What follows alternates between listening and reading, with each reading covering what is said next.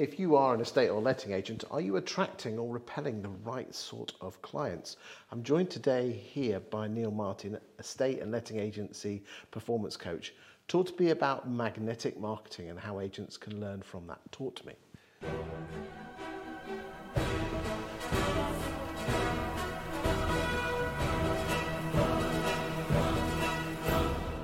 Okay, Chris. So think about magnet for a minute. What do most people think of when it comes to marketing? Attraction agent. Attraction. That's one end of a magnet. What does the other end of a magnet do?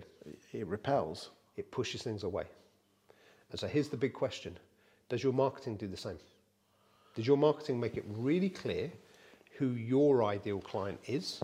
Well, it's interesting. You, if you look at most estate agency marketing, it's landlords or lettings, landlords wanted, or Vendors wanted or tenants wanted. I want or- every house from two million pounds to a hundred grand shitty flat and everything in between. Yep, exactly. But you can't do that. It, well, it doesn't work very well, does it?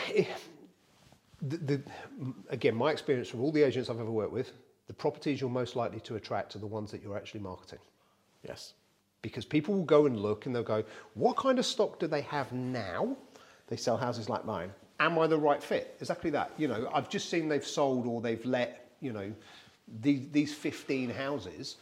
Is that representative of the house that I've got that I'm trying to sell or put a tenant in? And if the answer is no, I'll go to one that is. Okay? But like you say, so many people are like, well, you know, yeah, if you're looking for a tenant, we got loads of tenants. Okay. Or yeah, if you're looking to sell your house, we sell houses, we sell flats, we sell homes. Okay. But how specific are you? And how desirable do you make yourself? You know, there's a reason some of the most expensive brands in the world have waiting lists. There's a reason why, you know, when a new model, and I mean, this is maybe an extreme example, but, you know, like a new model of certain cars, when they come out, you can't buy it unless you already own one of their others, okay? Now, I'm not for one minute suggesting, you know, that agents are turning around and going, yeah, no, we won't sell your house unless we've already sold one for you. That would be ludicrous. But what you can do is make yourself desirable. So there's certain criteria of if you want to work with us. You know, we have certain expectations around what a house is for us to sell it. And actually, you know, there may be houses, especially in this, possibly in some ways applies even more to lettings. You know, there may be certain properties that are on the threshold that, with a minor amount of work, actually make themselves appropriate for your agency. But without that, they're not the right fit. And it's, and it's being bold enough to say, this is what we work with and this is what we don't. What? So if you're an estate agent and you want to go for the upper quartile, you stay with the upper quartile. Absolutely. If you're a family modern estate estate agent, stay with that and don't try and go for the posh stuff. For your, Or even create, an, if you're going to go for different markets, have different brands. You know, um, John Paul's a good example of this. You know, I know you've had him sat here several times. He's a good example of this. He's got more than one brand in his portfolio. So depending on the properties that he's dealing with, yeah, he's got to find a Country, and then he's got his Castle Dean and other ones. Exactly. He does it under different brands that are appropriate for that market because, you know, uh, if you want to go out and you want to buy a car that may, I, I go back to cars just because everyone understands them, or most people do, I think. You, some people buy a car for a statement. You know, it's what did it say about me if I drive this, right? Other people might buy a car for completely practical reasons. They don't care what brand it is. Is it actually that different when you're coming to sell a house? You know, some people they want the certain board up outside their hmm. house to show actually this effect- agent is going the to sell. The Savills effect. Exactly, yeah, exactly. Whereas other people, it's like, I don't really care who sells my house. I'm just, I want to move and I need my house to sell in order to do that, right? There's a, there's a practical aspect to it. And so it's, it's very much about how do you position yourself in a way that attracts the right people in and pushes the wrong people away? You know, how do you put enough content out there that qualifies. These are the and it may not even be the types of property it might also be the type of landlord if you're doing lettings for example. You know if you don't want a let only service tell people. You know we no longer offer that and stick to it. Now it can be quite scary to turn business away depending on where you are in the market depending on where you are in the lifestyle of your business. But you talk to any established business owner and they will tell you the worst mistake of all is taking business that's wrong for you you know, it's expensive, it's time consuming, and it ends up not really being profitable at all. It's a bit like taking on that landlord when you start up your own agency with the five percent shithole houses. Yeah. Technical term. Yeah, yeah, yeah. It- You just don't do it. No, it's exactly that. And unfortunately, it's what any almost any young business does. It goes, here is some business, let me take it. You know, and it's brave only, though, isn't it? And it's only a certain way in where you go, that was the wrong fit. I shouldn't have done it.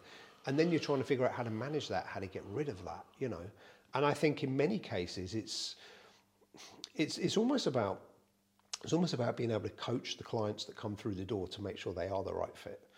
But before they even come through the door, Well, that starts know, with your marketing, though, doesn't exactly. it? Exactly. That's what I'm saying. Before they even come through the door, you know, are you right for us or are you not? You know, take your business for an example as well, Chris. You know, when it comes to working with agents and writing their content for them and stuff like that, some agents are going to be a really good fit for you, others are not.